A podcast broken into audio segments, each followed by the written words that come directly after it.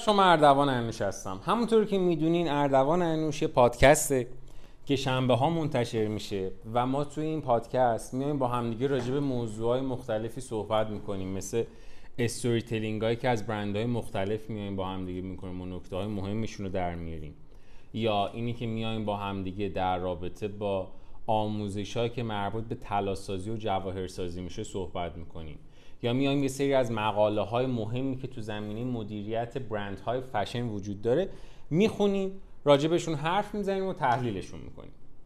مجموعه اردوان انوش یه مجموعه است که از کنار هم قرار گرفتن چهار تا شریک تشکیل شده که ما کارهای مختلفی هم میکنیم. همونطور که صد درصد خودتون میدونین ما آکادمی داریم که توش تدریس انجام میدیم، تدریس طلاسازی، طراحی، مدیریت و مشاوره میدیم به برندهای مختلف، تأسیس میکنیم و بهشون کمک میکنیم که بخوام برندهای طلا و جواهر خودشون رو تأسیس بکنن. کارهای خیلی خیلی زیادی انجام میدیم که لیست این خدماتمون رو همه رو میتونین توی سایت اردوان انوش دات کام ببینینش. یه مدت خیلی زیادی نبودیم، تقریبا نزدیک دو ماه، و بعد دوباره برگشتیم با یه فصل جدیدی که توی این فصل هم باز میخوایم یه کوچولو راجع به استوریتلینگ حرف بزنیم. ولی این سری یه تغییرات جزئی توی کارمون به وجود اومده. مثلا اینکه این استوریتلینگایی که داریم از این به بعد انجام میدیم، میخوایم علاوه بر اینکه راجع به داستان و برند صحبت میکنیم، میخوایم سعی کنیم که یه ارزش افزوده هم بهش اضافه بکنیم. توی اپیزودهای قبل هم این کارو میکردیم، یه ذره شاید کمتر بود. الان یه کوچولو میخوایم بیشتر راجع به اون نکات مدیریتیشون صحبت بکنیم.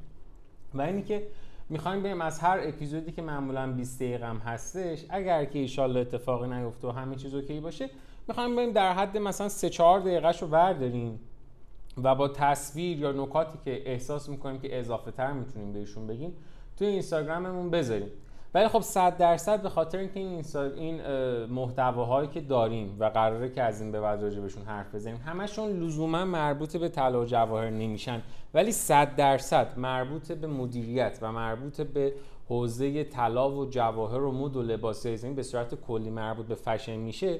برای همین توی پیج آکادمی نمیذاریمش، توی گالری هم نمیذاریمش، به جاش میذاریمش توی پیج تقریبا نیمه شخصی خود من که میشه همون اردوان انوش که توی اینستاگرام هستش. خیلی خیلی زیاد خیلی خیلی زیاد ممنونیم بابت همه حرفایی که به ما زدین توی این مدت. خیلی زیاد توی این تقریبا دو ماهی که نبودیم خیلی زیاد انرژی گرفتیم، خیلی زیاد، و بی نهایت از همتون ممنونم. خیلی امروز میخوایم با همدیگه راجع به یه برند خیلی جذابی صحبت بکنیم که شاید یه ذره اسمش برای ما توی ایران آشنا نباشه، ولی برعکس اسمش که آشنا نیست، طرحش برای ما خیلی زیاد آشناست، خیلی خیلی زیاد. یه برندیه به اسم برند کریستیان لوبوتن. این برند یه برندیه که اصلا با کفش‌های خیلی خیلی خاص معروفه و هممون هم صد درصد دیدیمش، ولی خب فراز و نشیبای جالبی داشته که میخوایم راجبش با هم دیگه صحبت بکنیم. حالا چرا میگم صد درصد دیدیمش؟ یه کوچولو اگر وایسیم و بذاریم وسط ماجرا و داستان بریم اونجا، خودتون میبینین که یه شاخصه خیلی جذابی داره که اون شاخصه اصلا باعث شده که ما هممون دیده باشیمش. یکی از چهره‌های شناخته شده‌ای که تو دنیای کفش وجود داره برای همین برند کریستیان لوبوتن. دو تا ویژگی داره که همه خیلی زیاد میشناسنش. یکی اینه که مرغوب کفشاش و دو اینکه زیباست، خیلی زیباست. این برند تقریبا میتونیم بگیم که از زمانی که وارد شد تا زمانی که معروف شد، فاصله زمانیش خیلی خیلی کم بود. یعنی توی مدت کوتاهی تونستش که وارد دنیای مد بشه و خیلی چیزا رو تغییر بده. و توی گزارش‌هایی که من می‌خوندم، تو مقاله‌هایی که من راجع به این برند می‌خوندم، یا حتی یادم یه فیلمی بودش که اصلا راجع به این برند ساخته شده بود و یا آقایی داشت راجع بهش اظهار نظر می‌کرد، جمله خیلی قشنگش راجع به برند کریستیان لوبوتن این بودش که وارد بازار مد شد و تونست یه سری استانداردهای جدیدی رو برای طراحی و تولید کفش تعریف بکنه که این استانداردها هیچ کدومشون برای طراحی و تولید کفش‌های معمولی نبود، فقط برای کفش‌های لوکس ساخته شده بود. خود این آقای کریستیان لوبوتن توی سال هزار و نهصد و شصت و سه توی فرانسه به دنیا میاد. از همون تقریبا نوجوانیش میفهمه که خیلی زیاد علاقه به کفش داره و برعکسش کلن از تحصیل کردن و درس خوندن اصلا خوشش نمیاد. انقدر خوشش نمیومد که شانزده سالش که شد از مدرسه اخراجش کردن. شانزده سالگی از مدرسه اخراجش میکنن و خب اونم قاعدتاً برای اینکه بخواد امرار معاش بکنه مجبور شده بود بره اولش یه سری کار ابتدایی انجام بده. یعنی تقریباً دو سال بعد از اخراج شدنش از مدرسه رو رفته بود کارهای عجیب غریب میکرد، توی مشاغل مختلف کار میکرد تا اینی که بالاخره یه جایی توی زندگیش احساس کردش که خب من که باید کارگری بکنم، من که باید یه چیزی یاد بگیرم، من که باید یه کاری کنم که زنده بمونم، بذار لااقل اون کاری رو انجام بدم که دوستش دارم. برای همین با یه بدبختی زیادی تونستش که توی یکی از این برندها استخدام بشه. چه برندی؟ برند چارلز جردن. رفتش اونجا به عنوان کارآموز، یعنی با حقوق حداقل حداقل رفتش اونجا شروع کنه کار کردن. اول طراحی رو یاد گرفت، بعد شروع کرد به یاد گرفتن ساخت کفشا. ولی به خاطر استعداد عجیب غریبی که داشتهش و علاقه خیلی خیلی زیادی که داشتهش خیلی سریع تونسته رموز کار رو یاد بگیره. یه جمله الان من یهو تو ذهنم اومد که اصلا جزو مباحثی که می‌خواستم راجبش حرف بزنم نیست، ولی فکر کنم جذابه. ما خب توی مشاوره‌هایی که برامون میاد تو حوزه طلا، تو حوزه فشن، یا کسایی که می‌خوام بیان مشاوره قبل از ثبت نام انجام بدن، نه کسایی که می‌خوان یه برندی رو راه بندازن، یه اتفاقی که میفته، یه بار یکیشون یه حرف خیلی خیلی قشنگی به من زد که سنشون هم نسبت به بقیه آدما بیشتر بود. خب اکثرا کسایی که میان پیش ما یه بازه سنی بین هجده سال دارن تا مثلا دیگه بیست و شش هفت سال. کم پیش میاد یه کسی که سی و چهار پنج سالش باشه واقعا بخواد که این حرفه رو یاد بگیره از اول و خیلی جدی هم بخواد انجامش بده. یه خانمی بود تقریبا سی و پنج سالشون بود، یه روز اومد پیش من و گفتش که ما میخوایم با هم مشاوره داشته باشیم برای اینکه من بدونم که آگه این رشته به درد من میخوره و چند سال طول میکشه که بخوام توی زمینه طلاسازی خیلی از رشته‌ها رو یاد بگیرم. یادم میخواستن طلاسازی رو یاد بگیرن که خودش مقدماتی پیشرفته داره، میخواستن جواهرسازی یاد بگیرن، میخواستن مخراجکاری یاد بگیرن، یه جورایی میخواست یه کارگاهی بزنه و بتونه خیلی از کارا رو خودشون انجام بده. بعد بهشون توضیح دادم که خب حداقل برای اینکه شما بخواید همه اینا رو یاد بگیرین یه بازه زمانی سه سال یا چهار سال یا واقعا باید بذارین روی این کار، به خصوص اینکه شما خب جای دیگه هم احتمالاً الان شاغل هستین و دارین امرار معاش میکنین از اون رشته. خب این که بخواد تموم بشه یه سه چهار سالی طول میکشه. بعد یادم یه ذره نگام کردن، گفتش که خیلی اوکی، هیچ ایرادی هم نداره، اتفاقا خیلی هم خوبه و حتی بیشتر هم طول بکشه من مسئله‌ای ندارم، ولی اینکه من از کارم میخوام استعفا بدم و فقط دیگه بیام پیش شما آموزش ببینم. بعد یه جمله خیلی خیلی قشنگی گفته گفتن این خانم به من و گفتش که ببین من در نهایت بالاخره قرار چهل سالم بشه، من الان سی و پنج سالمه و من پنج سال آینده چهل سالم خواهد شد، ترجیح میدم وقتی چهل سالم میشه اون چهل سالی رو تجربه بکنم که واقعا دوستش دارم، اون کاری رو مشغولش باشم که واقعا دوستش دارم. پس برای همین ترجیح میدم که این سه چهار سال زندگیمو یه ذره سخت‌تر زندگی بکنم، ولی در عوض وقتی که چهل سالم میشه که بالاخره هم میشه خوشحال باشم، یه چهل ساله‌ای باشم که خوشحال، نه که به خاطر ایسه از محدودیت ایسه کار نکردم.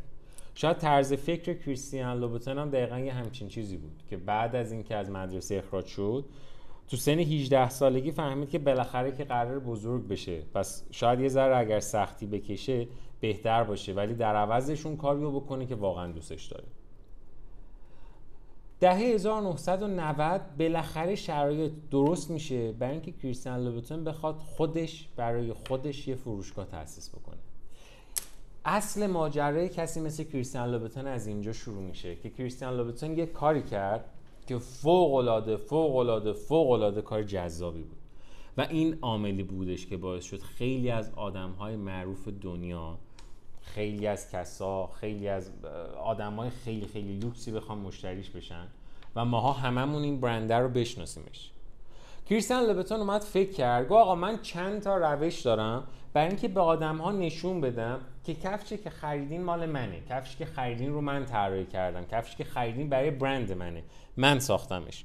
خب یه روشش اینه که من مثل خیلی از برندهای دیگه مثلا بیام دو تا اف برعکس داشته باشم بشم برند فندی، بخوام دو تا جی داشته باشم که تو دل همدیگه رفتم و بشم برند گوچی، و لوگو داشته باشم، لوگو رو روی محصولاتم بخوام بذارم مثل خیلی از برندها، مثل ایو سان لورن، مثل گوچی، مثل مثل هر برند دیگه. گو خب یه روش اینه، گو یا باید اون لوگو اینقدر بزرگ باشه که به چشم همه بیاد که خب ممکنه توی طرح‌های من زیاد جذاب نباشه و برای اون تارگتی که من در نظر گرفتم تارگت تارگت زیاد جذابی نیست، یا اینی که من بیام یه کار دیگه ای بکنم، یک مشخصه ای رو توی طرحام بیارم. اصطلاحاً ما بهش توی دنیای مدیریت، توی دنیای برندینگ میگیم برند سیگنیچر. برند سیگنیچر یعنی چی؟ یعنی که یه امضایی وجود داره توی طرح که من بدون اینکه بخوام بدونم برای کیه، بدون اینکه بخوام اسمی رو بخونم، بدون اینکه بخوام نوشته‌ای رو بخونم، متوجه میشم که این برای چه کسی. مثلا توی برند ون کلیف ما اون چهار پره رو میدونیم برای ون کلیفه. حالا اگر برم بازار، مثلا برم زیر زمین سرای اردیبهشت هم بخوام بخرمش که مثلا آقای به فرض حسینی ساختتش، بازم میرم پیش آقای حسینی میگم این چهار پر ون کلیف چند گرمه، مثلا من اینو میخوام. یه جورایی تبدیل شده به برند سیگنیچرش، به امضای برندش. کاری که کریستین لوبوتن هم کرد یه همچین هوشمندی بود. گفت من یه برند سیگنیچر میخوام، ولی تارگت آدینسم یا تارگت مارکتم آدمای لوکسن. آدمای لوکس توی دنیا دو دسته میشن. ما یه سری لوکس داریم که اینا دلشون میخواد فریاد بزنن که ما لوکسیم. خب بر همین هم میره مثلا لباسی میخره که یه لوگو خیلی خیلی بزرگ داره، یا مثلا میره از یه کفشی استفاده میکنه که بزرگ روش نوشته باشه لویی ویتان، یا مثلا سعی میکنه بره گوشی رو بخره که اون لوگو برنده اونجا معلوم باشه، یا قاب استفاده نکنه، یا مثلا سویچ ماشینش رو جوری استفاده کنه که همه ببینن مثلا ماشینش بنز بنز یا هر چیز دیگه. یه سری از پولدارها اون فرمن که خب معمولا خیلی پولدار جذابی نیستن، معمولا موقع خرید کردن کم و کم میخوان چونه بزنن، احتمالاً دو تا جنس خوب میخرن، سه تا فیک میخرن و تو فرهنگ عامیانه بهشون میگیم تازه به دوران رسیده. اینا یه سری از پولداران که خب خیلی جزء تارگت‌های کسی مثل کریستین لوبوتن نبود اصلا از اول، و تو اون دهه‌ای هم که کریستین لوبوتن داشت کار میکرد در هزار و نهصد و نود اونقدر اینا روش نکرده بودن. و یه فرم دلیل روش نکردنش هم تو پرانتز بگم که چون سوشال مدیا ها اون موقع اونقدر قوی نبودن. یه دسته دیگه چی ان؟ آدمایی ان که دوست دارن یک شاخصه ای داشته باشن و لوکسن، ولی دلشون نمیخواد شیپور تبلیغاتی برند دیگه ای باشن. طرف برند گوچی میپوشه ولی دلش نمیخواد بزرگ پشت کتش نوشته باشه گوچی. طرف گرونترین گوشی ها رو استفاده میکنه، ممکنه ورتو هم دستش باشه ولی دلش نمیخواد اون ورتو رو داشته باشه که بزرگ پشتش نمیشه ورتو، یا نمیره مثلا فرض بکنیم که جار بزنه پشت ماشینش بزرگه دونه مثلا ورتو کلاب بنویسه یا هر چیز دیگه ای. کریستین لوبوتن اومد از این شاخصه‌ای که مربوط به آدم‌هایی که توی تارگت مارکتش بودن استفاده کرد و گفت من میام یه ویژگی توی کفشم به وجود میارم که آدم ها از دور بتونن تشخیصش بدن که برای منه، و دو مثل لوگون باشه و خیلی هم جذاب تر از لوگون باشه. اومد کف کفشا رو قرمز کرد. اگر دیده باشین که صد درصد هم دیدین کفشای کریستین لوبوتن که توی پینترست بزنین وحشتناک ازش طرح میاد، طرح خیلی خیلی خوشگل هم میاد، و حتی اگر توی پینترست هم ندیده باشینش احتمالاً پیجای لوکسی که وجود داره تو اینستاگرام خیلی زیاد ازش طرح دیدین، خیلی خیلی زیاد ازش طرح دیدین. اومد چیکار کرد؟ اومد کف کفشاشو قرمز کرد. این شو شاخصه برندش. همین شاخصه باعث شده بود تا خیلی از آدم‌ها دنبال اون برنده باشن که اون خانم مثلا پوشیده که کف کفشش قرمزه که جذاب بود کفشه. و در این حال مشتریای تارگت مارکت لوکسش هم فکر می‌کردن کفشی که استفاده دارن می‌کنن کفشیه که لوگوی خاصی روش نیست، و این یه بازی برد برد معرکه بود. از اولین مشتریای این برند پرنسس کارولین بود برای موناکو، یا مثلا از آدم مشهور دیگه که با این برند کار کرده مثلا مدونا بوده که خیلی هم زیاد براش تبلیغ کرده مدونا تا حالا، خیلی خیلی زیاد و خیلی زیاد پوشیدتش. حالا این برند برای اینکه پیشرفت بکنه، برای اینکه بزرگتر بشه، شروع کرد یه سری کارهای جذاب دیگه ای هم انجام دادن. مثلا اومد چی کار کرد؟ گفت درسته من لوکسم ولی هر فصل سری کفش جدید رو نمایی میکرد. نیویورکر یه بار اومد یه گزارش راجبش چاپ کرد که نوشته بود که آقا کلن این برند سال پانصد هزار تا میفروشه، ولی همون پانصد هزار تایی که میفروشه به آدمای فوق العاده لوکس و در این حال با قیمتای خیلی خیلی خوب داره میفروشه و همه هم راضین ازش. قیمت کفشاش یه عددی بین چهارصد دلار هم میشه تا شش هزار دلار قیمت کفشایی که مثلا میذاره، که تقریبا امروز بخوایم حساب بکنیم به پول ما یه چیزی بین مثلا شش هزار دلار رو اگر بخوایم ضرب در سی هزار تومنش بکنیم میشه تقریبا صد و هشتاد میلیون تومن. بعد این برند کریستین لوبوتن اومد علاوه بر فروشگاه مرکزی هم که داشتش سال دو هزار و هفت توی پاریس، اومد یه سری فروشگاه دیگه هم درست کرد توی شهرهای مهم تجاری. یه جورایی با همین کارش باعث شد که خودش رو توی انسیتوی لوکس دنیا بکنه نفر اول، اونم به مدت سه سال. یعنی سه سال به عنوان نفر اول بود. یه نکته که وجود داره اینه که ببینیم ما زمانی که داریم کار میکنیم ما یه تارگت مارکت داریم، یه دونه دیستریبیوشن چنل داریم. دیستریبیوشن چنل یعنی چی؟ یعنی که آقا من الان با توجه به این برندی که دارم، برندمو دارم کجاها عرضه میکنم، کانال توزیع هم برای مشتریم چیه. خب واضحه که اون سالی که ما داریم راجع بهش صحبت میکنیم، درسته که حباب دات کام وجود داشته، سالی بودش که نه در ایران، در کل دنیا خیلی خیلی زیاد شرکت های اینترنتی مود شده بودن، ولی خب قاعدتاً برای برندی مثل کریستین لوبوتن خیلی حباب دات کام چیز جذابی نبوده. اومد چیکار کرد؟ اومد گفتش که من تونستم تارگت برندهای افراد لوکس و تارگت مارکت خودم رو توی پاریس داشته باشم، ولی کافی نبود براش. چرا براش کافی نبود؟ به خاطر اینکه اون می‌خواست یه ذره بزرگتر نگاه بکنه، پس نیاز داشت که اصطلاحاً بره خواستگاری مشتری. خواستگاری مشتری یعنی چی؟ یه تعریفی داریم تحت عنوان برندینگ. برندینگ رو بهش ما میگیم خواستگاری مشتری. یعنی یه جورایی برندینگ برندینگ کردن اینه که من برم خواستگاری بکنم از مشتری خودم، برم ببینم دقیقاً چی میخواد، برم خودم به بهترین نحو بهش نشون بدم، سر راهش قرار بگیرم. این کاری بودش که کریستین لوبوتن کرد و باعث شد از یه برندی که پول داره، یه برندی که موفقه، یه برندی که قویه، تبدیل شه به یه برندی که پرچم داره و یه برندی که پیشروه. تا قبل از سال دو هزار و هفت که کریستین لوبوتن نرفته بود توی مرکزهای تجاری شهرهای مهم، جایی که آدمای پولدار که هدفش بودن داشتن زندگی می‌کردن، این برند یه برند معروفی بود، یه برند مشهوری بود، یه برندی بود که خیلی از آدم‌ها پیشش بودن، ولی صدرنشین تو جدول خاصی نبود. برای همینه که ما می‌بینیم خیلی از برندها مثلا توی تهران همه تلاششون اینه هر جوری شده طرف بیاد توی فرشته مغازه بزنه. دلیل چیه؟ دلیلش اینه که میخواد بره اونجایی که تارگت مارکتش هست، اصطلاحاً میگه میخواد بره از مشتریش خواستگاری بکنه.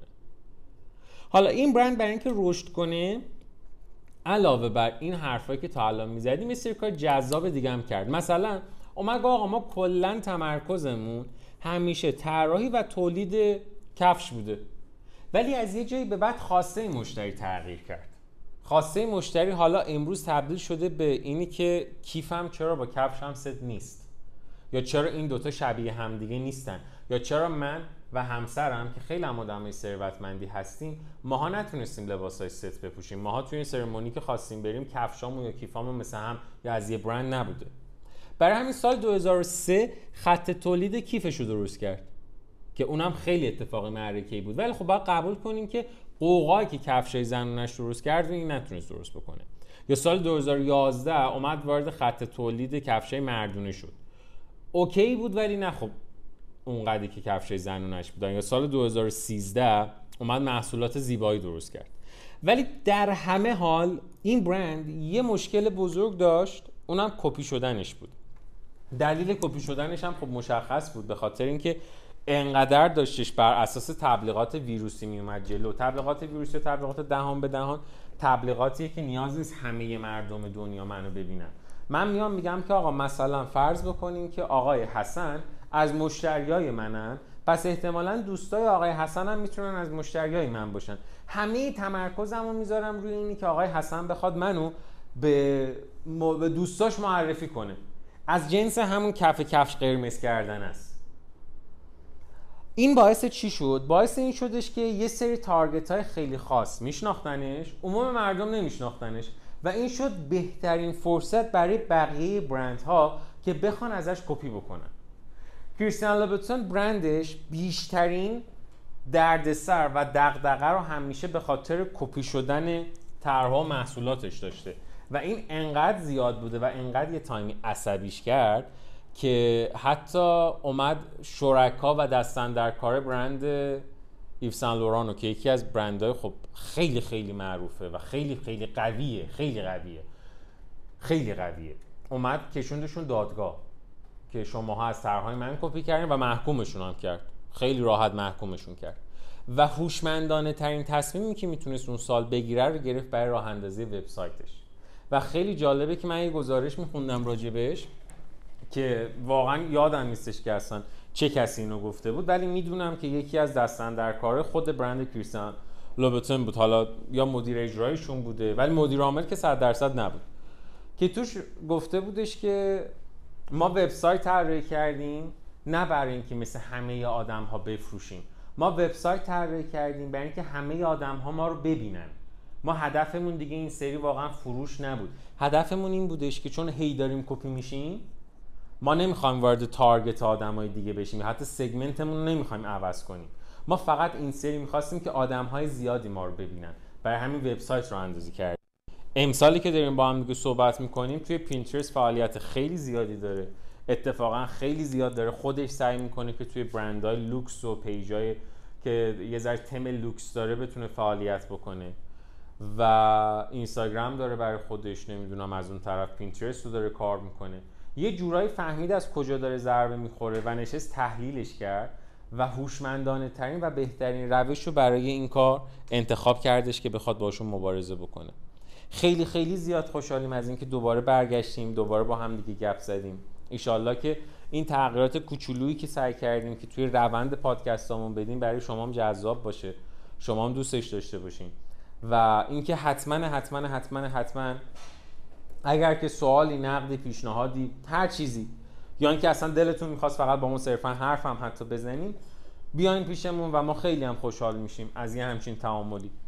هم آکادمی هم اون پیج نیمه شخصی من به صورت کامل در خدمتتون هستیم و امیدوارم که کلی کیف بکنیم هممون. ممنون ازتون، مرسی، خدا نگهدار.